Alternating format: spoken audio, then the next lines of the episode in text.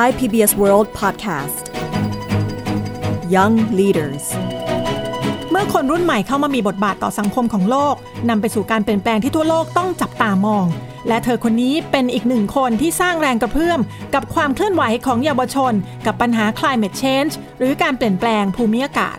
มาทำความรู้จักเกรตาทุนเบิร์กกับกิรติกรนาคสมภพลาว และผมพูดอีกเสถียรวัฒนาครับ ในไทย PBS World Podcast Young Leaders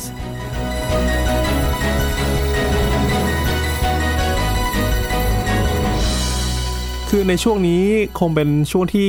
คนรุ่นใหม่เนี่ยเข้ามามีบทบาทในสังคมเยอะมากเลยนะฮะ ก็คือใช่ค่ะไม่ว่าจะเป็นเรื่องทางการเมืองหรือเรื่องการรณรงค์ต่างๆ แต่วันนี้ผมจะขอพูดถึงเกรตาทูนเบิร์กค่ะก็คือเธอเป็นนักเคลื่อนไหว ด้านสิ่งแวดล้อมที่มีอายุน้อยที่สุดเท่าที่ผมเคยเจอมาเลย รู้สึกครั้งแรกที่ไปประท้วงหน้าสภาที่สวีเดนน่าจะอายู่แค่15เองมั้งสิบห้าใช่ครับใช่เธอไปกับคุณแม่สองคนแล้วก็ เธอเนี่ยใช้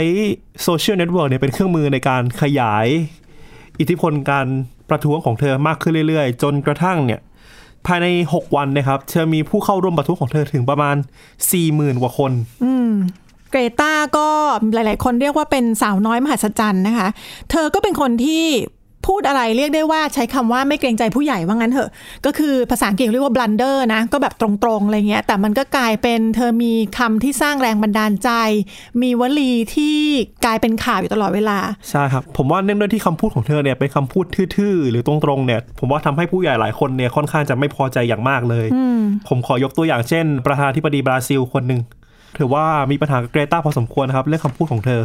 เดบาซิโอใช่ไหมใช่ครับ ใช่เดบาซิโอกับโดนัลด์ทรัมป์เนี่ยมีปัญหากับเกรตาธันเบิร์กนะคะเพราะโดนัลด์ทรัมป์เนี่ยเขายืนยันเขาไม่ได้ยืนยันหรอก แต่เขาก็พูดประมาณว่าเขาไม่เชื่อเรื่องโลกร้อนอะไรอย่างเงี้ยคือมันเป็นไอเดียของฝั่งริพับลิกันในอเมริกา เป็นพวกอนุรักษ์นิยม คือจริง ๆ เชื่อหรือเปล่าก็ไม่รู้ แต่ว่าออกสื่อมาว่าฉันไม่เชื่ออะมันก็ทำให้เกรตาเนี่ยเวลาที่มีครั้งหนึ่งที่เกรตาไปพูดที่เอ่อสภาของสหรัฐเนี่ยเกรตาก็พูดเรื่องนี้เลยว่า มันเป็นเรื่องของวิทยาศาสตร์ พูดถึงเกรตาเนี่ยนะคะ วลีเด็ดของเธอก็คือ You all come to us young people for hope. How dare you? how dare you กล้าดีอย่างไรที่บอกว่าทำเพียงพอแล้วนะคะ เธอก็ไปกล่าวหาผู้นำทั้งหลายว่าไม่ทำอะไรมากพอที่จะบรรเทาภาวะโลกร้อนนะคะ บอกว่า 30 ปีเนี่ยวิทยาศาสตร์ชัดเจนอย่างมาก เพราะฉะนั้นพวกคุณกล้าดีอย่างไรที่เบือนหน้าไปทางอื่น แล้วก็มาพูดว่าคุณได้ทำเพียงพอแล้ว เมื่อยังไม่เห็นแววการเมืองและมาตรการแก้ปัญหาที่จำเป็นอย่างยิ่ง คุณบอกว่าคุณได้ยินเสียงของเรา และคุณเข้าใจความเร่งด่วน แต่ไม่ว่าฉันจะเศร้าและโกรธขนาดไหนฉันไม่อยากจะเชื่อ เพราะถ้าคุณเข้าใจสถานการณ์จริง ๆ และยังล้มเหลวที่จะทำอะไรอีก นั่นคือคุณเป็นคนชั่วร้าย และนั่นเป็นสิ่งที่ฉันไม่อยากเชื่อ ก็คือไม่อยากจะเชื่อว่าคุณร้ายอะแค่ว่าคุณไม่ทำอะไร ใช่ฮะแล้วเรื่องเกรตาเนี่ยครับผมว่าที่เขามีกับปัญหาผู้ใหญ่หลายคนเนี่ยรวมถึงผู้ใหญ่ทั่วโลกนะครับ ที่ไม่ใช่แค่ประธานาธิบดีสหรัฐหรือบราซิล อย่างเช่น กลุ่มขวาจัดที่ปรากฏตัวที่ฝรั่งเศสตราหน้าเธอและกล่าวหาเธอว่าเป็น เป็นนักสมคบคิดแล้วก็ล้อเลียนเธอด้วยแอสเ e อร์เกอร์ซินโดรมใช่ไหมใช่ครับเออคือเกรตานี่นะคะ คุณผู้ฟังเขามีโรคประจำตัวนะคะ ที่เรียกว่าแอสเ e อร์เกอร์ซินโดรมคนส่วนใหญ่เนี่ยอาจจะ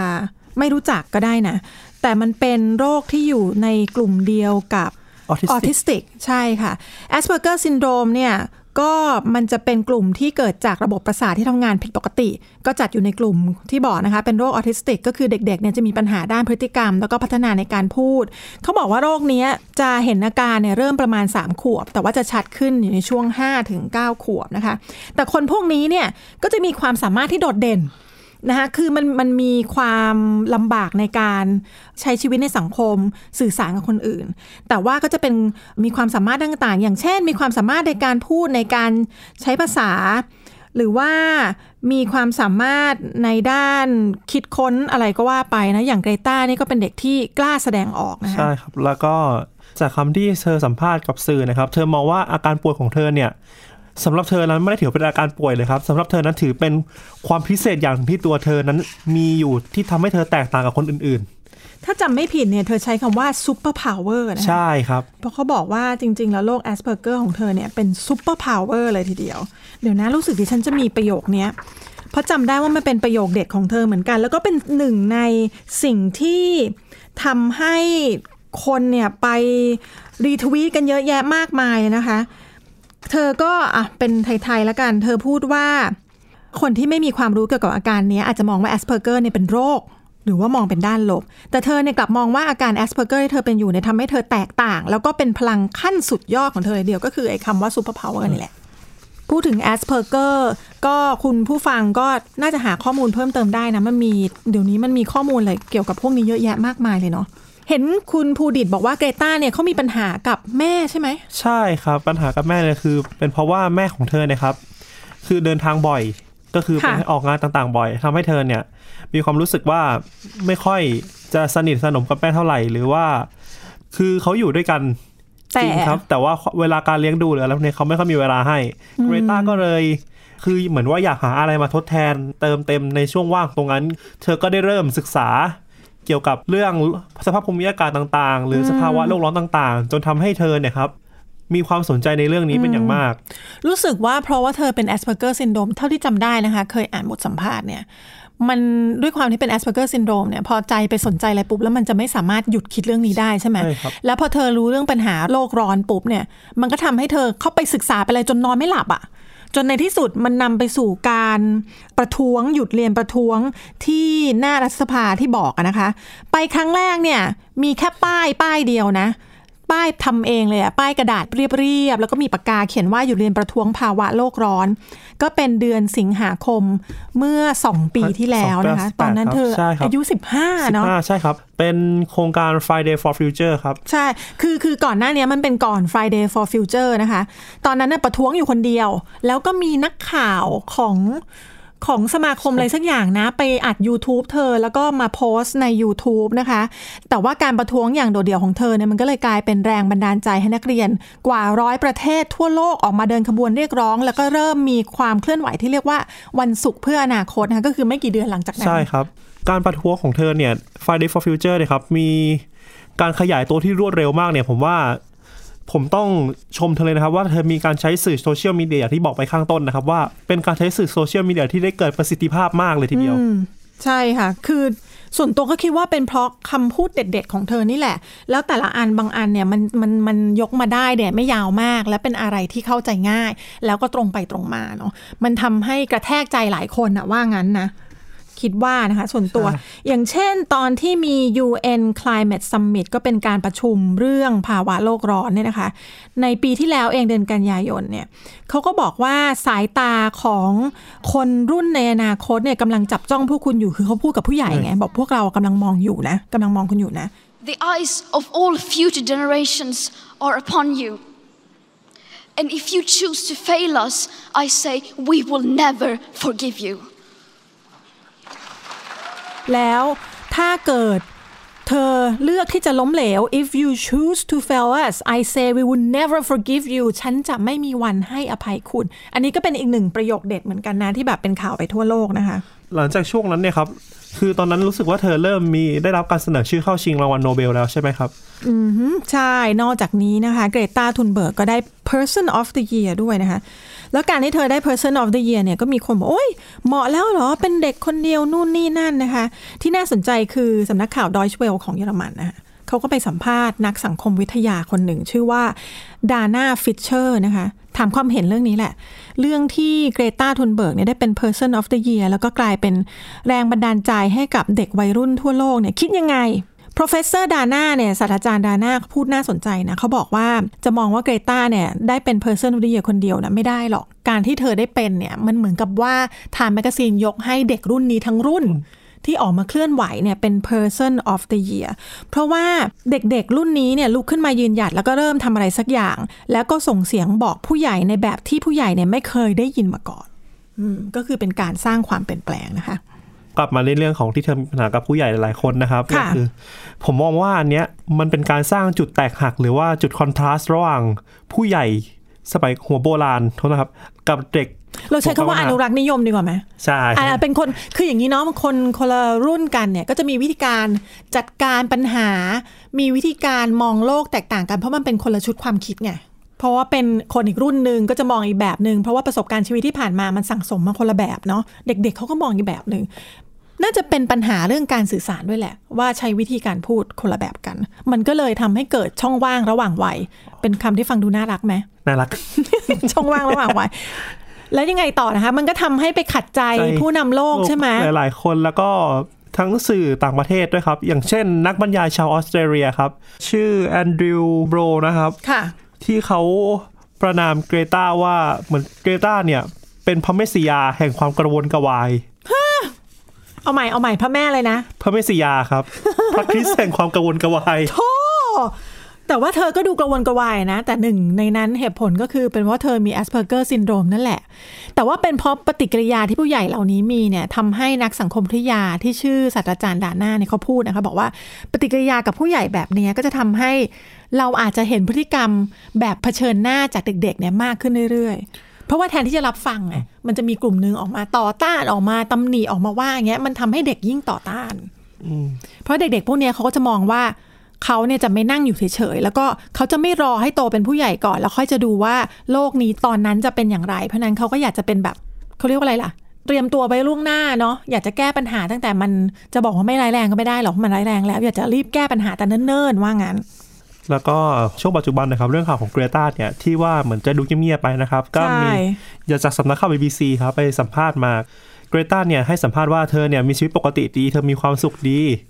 ไม่ได้มีปัญหาอะไรครอบครัวอย่างที่หลาย ๆ สื่อนั้นกล่าวอ้างมาจริงอืมคือจริง ๆแล้ว เออเนาะทำไมคนชอบไปขุดคุยเรื่องส่วนตัวเนาะมันคงดราม่าดีมั้งๆใช่ผมว่ามองเพราะว่าเนื่องจากเธอเป็นคนที่พูดแบบฉะฉาดมากเลย แล้วก็ มันมีความรู้สึกว่าทำให้เขาอยากจะรู้มั้งครับว่าครอบครัวของเธอเนี่ยเป็นยังไงถึงให้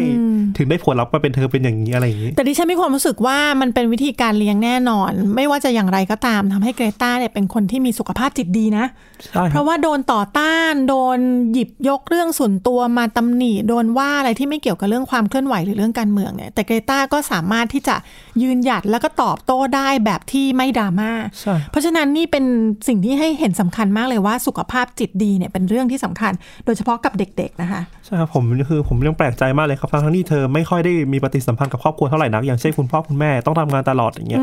แต่เขาเลี้ยงลูกยังไงว่าให้มีสุขภาพจิตที่ดีและเหมือนเขาเหมือนเด็กเนะครับไม่ได้ขาดความอบอุ่นหรืออะไรเลย มันเกี่ยวกับระบบการศึกษาสวีเดนไหมอืมผมว่าเกี่ยวนะใช่ไหมใช่มันวนกลับไปที่เรื่องเดิมแล้วล่ะ เรื่องระบบการศึกษา คือมันไม่ใช่แค่พ่อแม่อย่างเดียวแล้ว มันเป็นทั้งระบบที่สามารถ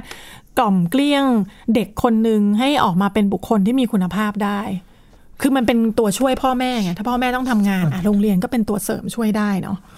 พูดถึงเกรตานะคะเกรตาเนี่ยเนื่องจากเขาเป็นคนที่มีความกังวล แล้วก็เป็นการเคลื่อนไหวเรื่องเกี่ยวกับโลกร้อนเนี่ย เวลาที่ใครจะเชิญเธอไปประชุมที่ไหนเนี่ยต้องคิดเยอะมากเลยนะเพราะว่าจะเดินทางไปยังไงเนี่ยเธอไม่ยอมบินเครื่องบิน เป็นข่าวใหญ่มากว่าเมื่อเดือนมกราคมปีที่แล้วนะคะ เธอปฏิเสธที่จะขึ้นเครื่องบิน ไปประชุมที่การประชุมเศรษฐกิจโลกที่ดาวอสนะคะ เพราะว่าถ้าบินเครื่องบินเนี่ยปริมาณการปล่อยก๊าซเรือนกระจกเนี่ยก็จะสูง เธอก็เลยเลือกเดินทางด้วยรถไฟใช้เวลา 32 ชั่วโมง หลังจากนั้นเดือนกันยาเนี่ยประชุมสหประชาชาติที่นิวยอร์กเนี่ย เธอก็ได้รับข้อเสนอให้แล่นเรือยอชต์ข้ามมหาสมุทรแอตแลนติก ก็มีคนบอกว่าโอ้โหเรือยอทแต่เรือยอทใช้มนุษย์เยอะแยะมากมายเปลืองพลังงานนู่นนี่นั่นแล้วก็ไม่ใช่ถูกๆจะมาบอกว่าเป็นการรักสิ่งแวดล้อมได้ไง แต่ว่าหลายคนก็มองว่ามันเป็นการแสดงออกทางสัญลักษณ์ไงว่าอันเนี้ยถึงแม้จะค่าใช้จ่ายสูงอะไรก็ว่าไปเนี่ยเราก็ไม่พูดเรื่องนี้เนาะครับแต่ว่ามันเป็นการปล่อยคาร์บอนฟุตพรินที่น้อยกว่า คือเป็นพิษต่อสิ่งแวดล้อมน้อยกว่าใช่การเดินทางแบบอื่น ผมว่าเกรตาเนี่ยเธอไปได้สุดจริงๆนะครับ เพราะว่า แม้กระทั่งเรื่องการกินเหมือนกันอืมเธอบอกให้ทนในครอบครัวของเธอเนี่ย เลิกกินเนื้อเลย แล้วเลิกไหม ผมก็ไม่ทราบเหมือนกันว่าตรงนี้แต่ว่าน่าจะเลิกนะครับอ๋อใช่เพราะว่าคนที่เขาเลิกกินเนื้อเนี่ยบางส่วนเขาบอกว่าเป็นเพราะฟาร์มเนื้อเนี่ย ฟาร์มวัว พวกเนี้ยจะปล่อยก๊าซเรือนกระจก เข้าสู่ชั้นบรรยากาศเยอะ ประมาณว่าไม่ดีต่อสิ่งแวดล้อม แต่ส่วนตัวดิฉันไม่สามารถเลิกได้ค่ะ ดิฉันเป็น carnivore ดิฉันชอบกินเนื้อ ไม่สามารถอะมาดูแรงบันดาลใจที่เกรตามีต่อคนรุ่นใหม่หรือว่าคนดังของโลกบ้างนะคะบิลลี่ไอลิช ก็เป็นศิลปินรุ่นใหม่นะคะที่มีคนตามเป็นล้านเลย คนตามก็คือส่วนใหญ่ก็เป็นเด็กวัยรุ่นนั่นเองนะคะ ปีที่แล้วช่วงเดือนธันวาเนี่ยประกาศว่าถ้าจะออกจัดคอนเสิร์ตครั้งต่อไปเนี่ยจะเป็นแบบ eco tour คือเป็นแบบว่ารักสิ่งแวดล้อม จะไม่มีการใช้พลาสติกแบบที่ใช้ครั้งเดียวทิ้ง แล้วก็จะพยายามลดขยะให้มากที่สุดนะคะ ส่วนโคเพลเนี่ยก็แน่นอนไม่ใช่เด็กวัยรุ่นหรอก แต่ว่ามันก็เป็นการแสดงให้เห็นถึงความตระหนักรู้ แล้วก็พยายามทำอะไรสักอย่างนะโคเพลก็ออกมาบอกว่า จะไม่มีการจัดคอนเสิร์ตเด็ดขาดไม่ถึงขนาดว่าเด็ดขาดแต่ว่าจะไม่จัดคอนเสิร์ตเลย จนกว่าจะคิดได้ว่าจะทำอย่างไร ให้ทัวร์ของเขาเนี่ยเป็นทัวร์สีเขียว แล้วก็ไม่สร้าง carbon footprint ก็คือไม่สร้างปล่อยก๊าซเรือนกระจกให้กับโลก ผมว่าเมืองนอกเนี่ยเขาให้ความสำคัญในเรื่องพวกนี้ค่อนข้างจะละเอียดแม้กระทั่งหน่วยงานใหญ่หน่วยงานเล็กนะฮะ ใช่ค่ะ อีกคนหนึ่งที่น่าสนใจก็คือลุยส์แฮมิลตันนะคะ ถ้าคุณผู้ชมชอบดูแข่งรถ F1 เนาะอ๋อลุยส์แฮมิลตันเขาก็เป็นแชมป์แชมป์หลายรอบแล้ว คือ F1 เนี่ยมันเป็นสัญลักษณ์ของทุกอย่างที่เปลือง ส่วนตัวคิดว่านะเปลืองน้ำมันเปลืองทรัพยากรเปลืองนู่นเปลืองนี่อะไรเงี้ยเครื่องยนต์ก็เสียงดัง ถ้าเกิดว่าเป็นเครื่องยนต์ไฟฟ้าปุ๊บเขาก็ไปเรียกฟอร์มูล่า E เขาไม่เรียก Formula One เพราะถ้าคนชอบรถแข่งเนี่ยก็ชอบฟังเสียงเสียงใช่ไหมใช่ครับใช่ แต่ว่าลุยส์เอ่อลุยส์แฮมิลตันเนี่ยเขาก็พยายามที่จะ สร้างแรงบันดาลใจในการเปลี่ยนแปลงที่เป็นมิตรกับสิ่งแวดล้อมมากขึ้นนะคะเขาก็พยายามใช้เทคโนโลยีที่มีความก้าวหน้ามากขึ้น แล้วก็พยายามจะสร้าง carbon footprint น้อยลง แล้วก็พยายามสนับสนุนให้ทีมเนี่ยทำอะไรก็ตามที่เป็นมิตรต่อสิ่งแวดล้อมมากขึ้น ตัวเขาเองเนี่ยก็เปลี่ยนเป็นวีแกนด้วยวีแกนก็คือไม่ทานเนื้อสัตว์นั่นเองก็เป็นควิรัติล้ายๆกินเจน่าจะหนักกว่ามังสวิรัตนะวีแกนน่าจะอารมณ์ประมาณเจเลยล่ะแต่ว่าไม่ถึง นั่นแหละตอนถึงถึงเจอะค่ะ แล้วก็มีการให้ทีมเนี่ยช่วยลดปริมาณขยะด้วยนะคะ ก็เป็นสิ่งที่เรียกได้ว่าคนดังอะพยายามที่จะส่งเสียง ให้คนหันมาสนใจเรื่องนี้มากขึ้นนะคะขอพูดถึงรางวัลที่เกรตาเนี่ยเขาได้รับมาเลยดีกว่านะครับ ดีค่ะ เอาเลยเพราะว่าเกรตาเนี่ยเป็นเด็กที่อายุน้อยที่สุดและได้รับรางวัลค่อนข้างเยอะนะครับ ส่วนตัวค่ะผมเนี่ยก็คืออย่างเช่น รางวัล f r i t o Award หรือ Rachel Carson Prize แล้วก็มี Right Riff Hood Award นะครับรวมกระทั่งรางวัลของนิตยสารไทม์ทั้งหมดนี้มันคือเกี่ยวกับสิ่งแวดล้อมหมดเลยใช่ไหมน่าจะมีรางวัลทางด้านเกี่ยวกับการแสดงออกของเยาวชนด้วยครับ ค่ะ ถ้าคุณผู้ชมสงสัยนะคะ ปีนี้ตามหลักแล้วเนี่ยคือเธอหยุดเรียนหนึ่งปี ถ้าคุณผู้ฟังสงสัยขอโทษไม่ใช่ผู้ชม ปีที่แล้วเนี่ยเธอหยุดเรียนเพื่อจะไปประท้วง แล้วก็ไปนำการประท้วงไปตามประเทศนู้นประเทศนี้ เพื่อที่จะไปพูดคุยกับเด็ก เป็นสร้างแรงบันดาลใจให้เยาวชน แต่ว่าปีนี้ตามกำหนดการแล้วถ้าไม่มีโควิด -19 นะเธอต้องกลับมาเรียนตามปกติ แต่ว่าตอนนี้เป็นโควิด -19 ก็คงจะ เรียนจากบ้าน Study from home เออ study from home จะบอก work from home ก็ไม่ใช่แล้ว เป็น e-learning ไปนะคะ ปีนี้ก็เลยเงียบๆลงแหละ เพราะว่ามันก็รวมตัวกันไม่ได้เนาะ เป็นเรื่องของการรักษาระยะห่างทางสังคมว่างั้น พูดถึงความเปลี่ยนแปลงที่เกี่ยวกับสิ่งแวดล้อมนะคะ เดือนกันยายนปีที่แล้วเนี่ยหลังจากที่เกรตาเนี่ยออกไปพูดที่ การประชุมสหประชาชาติเนี่ยแล้วก็พูดในทำนองว่าผู้นำโลกเนี่ยทรยศกับเด็กรุ่นใหม่ใช้คำว่า betrayal นะแล้วก็มีคนมาประท้วงร่วมประท้วงทั่วโลกเนี่ยหลากหลายประเทศมากเลย หลังจากนั้นจริงๆแล้วไม่ได้บอกว่าเกรตาเนี่ย ถึงขนาดทำให้ผู้นำทั่วโลกเนี่ยต้องออกมาแสดงท่าทีอะไรสักอย่าง แต่ว่าในการประชุมครั้งเดียวกันเนี่ยมันเหมือนเป็นธีมพอดีไงว่าปีนั้นนะมันเป็นมันเป็นปัญหาเรื่องนี้เป็นปัญหาสำคัญนะคะนายรัฐมนตรีของอินเดียเนี่ยนเรนทาโมดีเนี่ยเขาก็พูดในที่ประชุมบอกว่าตอนนี้ไม่ใช่เวลาที่จะมาคุยกันแล้ว The time for talking is over ตอนนี้เนี่ยจะต้องเป็นการทำอะไรสักอย่าง อินเดียเนี่ยในปีที่แล้วปลายปีที่แล้วก็เลยมีการ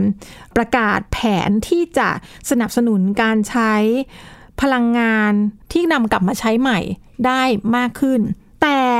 ไม่ได้พูดเรื่องจะหยุดใช้ถ่านหินอะไรอย่างนี้นะ ซึ่งจริง ๆ แล้วมันเป็นกุญแจสำคัญที่เเลขาธิการสหประชาชาติเนี่ยเขาอยากจะ เน้นย้ำเรื่องเลิกใช้ถ่านหินของเราก็ยังพยายามจะสร้างโรงทานหินอยู่อืมมาบอกโรงงานถ่านหินสะอาดมันสะอาดขึ้นกว่าแต่ก่อนไง แต่ถ้าเทียบกับอย่างอื่นมันสะอาดไหมมันก็ไม่สะอาดไม่สะอาดไง ในปีเดียวกันค่ะแองเกลามาเคิลนะคะ ก็เป็นผู้นำของประเทศเยอรมนีเนี่ย ก็มีการกำหนดว่าจะหยุดการขุดเหมืองถ่านหินในประเทศเยอรมนีภายในปี 2038 ก็คืออีก 18 ปีข้างหน้าถือว่าเร็วมากเลยนะครับเนี่ย อีก 18 ปีก็คือค่อยๆ เฟดไปเนาะ ค่อยๆ ลด ค่อยๆ ลด ค่อยๆ ลด ส่วนฝรั่งเศสเองเนี่ย เอ็มมานูเอล มาครองนะคะ ประธานาธิบดีของฝรั่งเศสเนี่ย ก็มีการบอกว่าเรียกร้องให้ ยุโรปนะคะ European Union EU เนี่ยให้สนใจเรื่องการตัดการปล่อยก๊าซเรือนกระจกให้มากขึ้น คือลดให้มากขึ้น แล้วก็มีการบอกด้วยว่าฝรั่งเศสเนี่ยจะไม่ตกลงการค้ากับประเทศไหนก็ตาม ที่ไม่เข้าร่วมข้อตกลง Paris Climate นะคะก็คือข้อตกลงเกี่ยวกับสิ่งแวดล้อมที่จัดที่ปารีสนั่นเอง เขาก็บอกว่าเขาไม่อยากจะให้เด็กๆออกมา หยุดเรียนทุกๆวันศุกร์โดยที่ผู้ใหญ่เนี่ยไม่ได้ทำอะไรเลยอืมก็เป็นความพยายามของผู้นำโลกนั่นแหละ ส่วน ประธานาธิบดีประเทศเล็ก ๆ นะคะ มาแชลไอแลนด์ค่ะ เป็นเกาะนะคะที่อยู่ในทะเลแปซิฟิกนะคะเขาก็บอกว่าคือเขาเนี่ยเริ่มทำอะไรเกี่ยวกับสิ่งแวดล้อมเยอะแล้ว แล้วก็ประเทศเนี้ยมีปัญหาคือพอ climate change ในระดับน้ำทะเลมันสูงขึ้นใช่ไหมเพราะเขาเป็นประเทศเกาะเนี่ยเขาก็ได้รับผลกระทบเยอะ เขาก็เลยบอกว่าเขาอยากให้ประเทศอื่นเนี่ยอ่ามาทำตามประเทศเขาด้วยนะคะแล้วเขาก็บอกว่าถ้าไม่อย่างนั้นเนี่ย ถ้าเกิดว่าเราทำไม่ดีพอเนี่ยมันก็จะกลายเป็นความล้มเหลวครั้งใหญ่ของมวลมนุษยชาติอืมขนาดนั้นเลยนะ บอกว่ามันเป็นสิ่งที่เราจะต้องเลือกต้องเลือกการอยู่รอด ให้เหนือความเห็นแก่ตัว แล้วก็ที่ข่าวมาเร็วๆนี้ที่ผ่านมาเร็วๆนี้นะครับ นาฬิกาวันสิ้นโลก อ่าใช่ใช่นาฬิกาวันสิ้นโลก นับถอยหลังตอนนี้คุณเหลือเวลาเจ็ดปีกับสามสี่เฮ้ยเดือนทำไม36ถอยหลังวันเร็วขึ้นเยอะจังอะใช่ฮะ เขาบอกว่าเพราะโลกร้อนเนี่ยเหรอคะใช่ครับนาฬิกาวันสิ้นโลกเนี่ยคือเขากำหนดเป็นการกำหนดของนักวิทยาศาสตร์ใช่ครับ ทั่วโลกว่าถ้าโลกร้อนขึ้น1นถึงสองศาต่อจากนี้ไปนะครับ ว่ามันจะไม่มีทางกลับมาเป็นเหมือนเดิมได้ปกติอีกแล้ว อย่างนี้เราควรจะหยุดเรียนหยุดทำงานแล้วไปเที่ยวกันไหมเจ็ดปี ใช้ชีวิตได้คุ้มอะไรอย่างนี้ป่ะไม่ใช่แล้วไม่ใช่แล้วมันควรจะพยายามแก้ปัญหาฮะแต่ว่าจริง ๆ แล้วเนี่ยเคยอ่านบทความของนักวิทยาศาสตร์เขาบอกว่าหลายคนบอกว่าเอ้ยอย่างนี้มันสายเกินแก้หรือยังเขาบอกว่า มันใกล้จะถึงจุดที่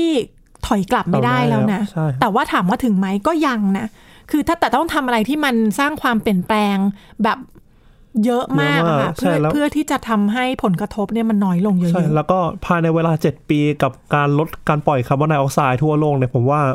ค่อนข้างยากนะฮะๆค่ะ เนื่องด้วยประเทศมหาอำนาจเองต่างๆ เนี่ย ผมมีความรู้สึกว่าทรัมป์เนี่ยคงไม่ยอมแน่ๆเลยแหมแต่ทำก็ไม่รู้ว่าเลยพฤศจิกายนปีนี้ไปทำจะยังอยู่หรือเปล่านะ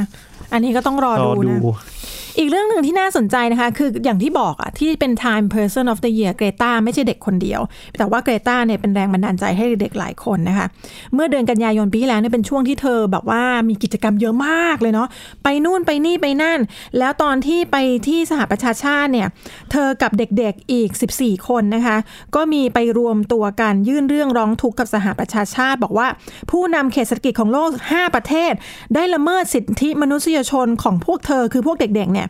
ด้วยการไม่แก้ปัญหาหยุดยั้งวิกฤตการเปลี่ยนแปลงภูมิอากาศที่กำลังเกิดขึ้น 5 ประเทศนั้นนะคะ คือเยอรมนีฝรั่งเศส บราซิล อาร์เจนตินา และตุรกี นี่คือเหตุผลไงว่าทำไมผู้นำบราซิลถึงได้ไม่ค่อยชอบใจเนาะอ๋อเอกสารของเด็กๆเนี่ยก็อธิบายว่าประเทศเหล่านี้ล้มเหลวในการปฏิบัติตามคำสัญญาที่ให้ไว้ภายใต้ข้อตกลงสิทธิเด็กที่บรรลุเมื่อ 30 ปีที่แล้วนะคะก็เอาทุกช่องทางทั้งเอกสารทั้งนู่นทั้งนี่ทั้งออกมารวมตัวประท้วงกันนะคะ มีอะไรอีกคุณภูดิต รู้สึกว่าเตรียมข้อมูลมาเยอะนะ ใช่ไหม เยอะครับ มีอะไรอีกคะ ไม่งั้นดิฉันก็จะไป famous quote แล้วนะ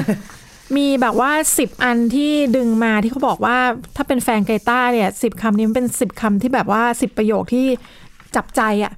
แต่ว่ามีก่อนที่เราจะไปที่ 10 ประโยคนี้มีอะไรมาเล่ากันฟังอีกคะก็มีที่ผมสรุปมาเนี่ยจะเป็นไทม์ไลน์ของเกรต้าเลย เอาเลยค่ะ มาเล่าให้ฟังดีกว่าก็เพราะว่าสำหรับบางคนที่ไม่ได้ตามแบบ ติดๆนะคะ อาจจะอยากรู้ว่าชีวิตเธอเป็นไงมายังไงเออเริ่มทำตั้งแต่เมื่อไหร่นะคะไทม์ไลน์ของเกรตาเนี่ยก็อย่างที่เล่ากันไปแล้วก็คือเกรตาเนี่ยในช่วงแรกเลยคือเริ่มจากที่วันที่ 20 สิงหาค่ะปี 2018 เธอหยุดเรียนไปประท้วงหน้ารัฐสภาที่มีป้ายป้ายอันเดียวกับใช่ คนสองคน คือเธอกับคุณแม่ เธอกับคุณแม่ใช่ค่ะครับผมแล้วก็ภายในเวลา 6 วันต่อมานะครับ เธธอได้รวมกลุ่มกับกลุ่มนักเรียนที่โรงเรียนของเธอกลุ่มครู ครอบครัว แล้วก็ กลุ่มประท้วงอื่นๆ ที่เกี่ยวข้องด้วยนะครับ ไปประท้วงหน้าสภา เช่นกัน แล้วก็เธอเนี่ยได้สร้างการเรียกร้องความสนใจจากสื่อได้ได้พอสมควรเลยนะครับ ที่มีสื่อของสวีเดนไปถ่ายคลิปวิดีโอลงยูทูบต่อจากนั้นนะครับในช่วงเดือนกันยายนปี 2018 ก็คือเริ่มมีโครงการที่พวกเราเนี่ยคุ้นหูกันดีคือ Friday for Future นะฮะ โดยการหยุดเรียนเดินขบวนไปที่รัฐสภาเพื่อเป็นการประท้วง แล้วก็ เล่าเรื่องราว ผลกระทบต่างๆ เกี่ยวกับปัญหาด้านสิ่งแวดล้อม ค่ะ ต่อจากนั้นเนี่ย ในเดือนพฤศจิกายนปี 2018 ครับ ไม่น่าเชื่อเลยว่าโครงการ Friday for Future เนี่ย มีผู้ร่วมโครงการเนี่ย17,000 คนจาก 24 ประเทศทั่วยุโรป ในประเทศไทยก็มีการรวมตัวกันด้วยนะ ใช่ครับ ในประเทศไทยก็มีการรวมตัวนะคะจำได้ว่ามีข่าวมาแต่ข่าวไม่ได้เยอะมากอะอ๋อใช่แต่ก็ครับมีเด็กๆมาแบบมีเด็กจากหลายโรงเรียนมารวมตัวกันอะไรอย่างเงี้ย ต่อจากนั้นเนี่ยจะเป็นเดือนกุมภาพันธ์ปี 2019 ก็คือการประท้วงของเธอเนี่ยครับได้แผ่ขยายออกไปเรื่อยๆ แล้วผู้คนต่างๆเนี่ยได้รับแรงบันดาลใจจากการที่เธอประท้วง แล้วก็ค่ะแคมเปญต่างๆของเธอเกี่ยวกับการเปลี่ยนแปลงทางสภาวะภูมิอากาศ แล้วก็มาถึงประโยคเด็ดนะคะประโยคเด็ดของเกรตาที่การประชุมเศรษฐกิจโลกที่ดาวอสเมื่อเดือนมกราคมปีที่แล้ว I want you to act as if the house was on fire. I want you to act as if the house is on fire because it is บอกอยากให้ทุกคนทำเหมือนว่าบ้านเนี้ยกำลังไฟถูกไหม้ไฟไหม้แล้ว เพราะว่ามันถูกไฟไหม้จริง ๆ แล้วก็อีกอย่างหนึ่งที่น่าสนใจที่เธอพูด เธอพูดที่การประชุมภาคีสหประชาชาติว่าด้วยการเปลี่ยนแปลงสภาพภูมิอากาศครั้งที่ 24 นะคะ เธอบอกว่า And why should I be studying for a future that soon may be no more? When no one is doing anything to save that future. Why should I be studying for a future that soon may be no more when no one is doing anything to save that future เขาบอกว่าทำไมฉันจะต้องมาเรียนรู้เกี่ยวกับอนาคตที่มันจะไม่มี คือมันจะไม่มีอนาคตแล้วไง ในเมื่อไม่มีใครทำอะไรเลยที่จะรักษาอนาคต ก็เป็นคำพูดเด็ด ๆ นะ มีคนเขียนบทให้ไหมเนี่ย อืม ไม่มีเหมือนกัน เป็นคำพูดเด็ดเยอะมากอะ จากคำพูดของเธอนะครับผมมีความรู้สึกว่าทำให้เรื่องโลกร้อนหรือเรื่องอะไรเป็นเรื่องใกล้ตัวมากเลยนะ ใช่ใช่ใช่อีกประโยคเด็ดหนึ่งนะคะ อันนี้เป็นสิ่งที่เธอลงในอินสตาแกรมของเธอเมื่อเดือนสิงหาคมปีที่แล้ว พูดถึงคนที่ออกมาตำหนิเธอเรื่องรูปร่างหน้าตาเรื่อง Asperger syndrome เนี่ยเขาบอกว่า when haters go after your looks and differences it means that they have nowhere left to go and then you know you're winning ประมาณว่าคุณรู้แล้วว่าคุณกำลังชนะเกมนี้ ถ้าเกิดว่าคนที่มาทะเลาะกับเรา คนที่ไม่ชอบเราเนี่ย แทนที่จะหยิบเรื่องอะไรที่มันเป็นจริงเป็นจังเนาะกลับหยิบเรื่องรูปร่างหน้าตาขึ้นมาทะเลาะด้วย หรือว่าโรคการป่วยอะไรก็ว่าไป ซึ่งนี่เป็นเรื่องจริงนะ ไม่ใช่ใช้ได้เฉพาะกับเธอคนเดียวนะดิฉันมีความรู้สึกว่าความคิดแบบเนี้ยมันใช้ได้กับทุกคนที่กำลังโดนบูลลี่ ทุกคนที่กำลังโดนแกล้งและมันในก็เป็เรื่นองการกำลังบูใจลลี่เนี่ยผมว่าในประเทศเราเนี่ยผมก็ค่อนข้างมีเยอะเยอะเรื่องทัวร์ลงนะคะ มันก็เป็นเรื่องความแตกต่างทางชุดความคิดแล้วก็จะจัดการยังไงไง We deserve a safe future. And we demand a safe future. Is that really too much to ask?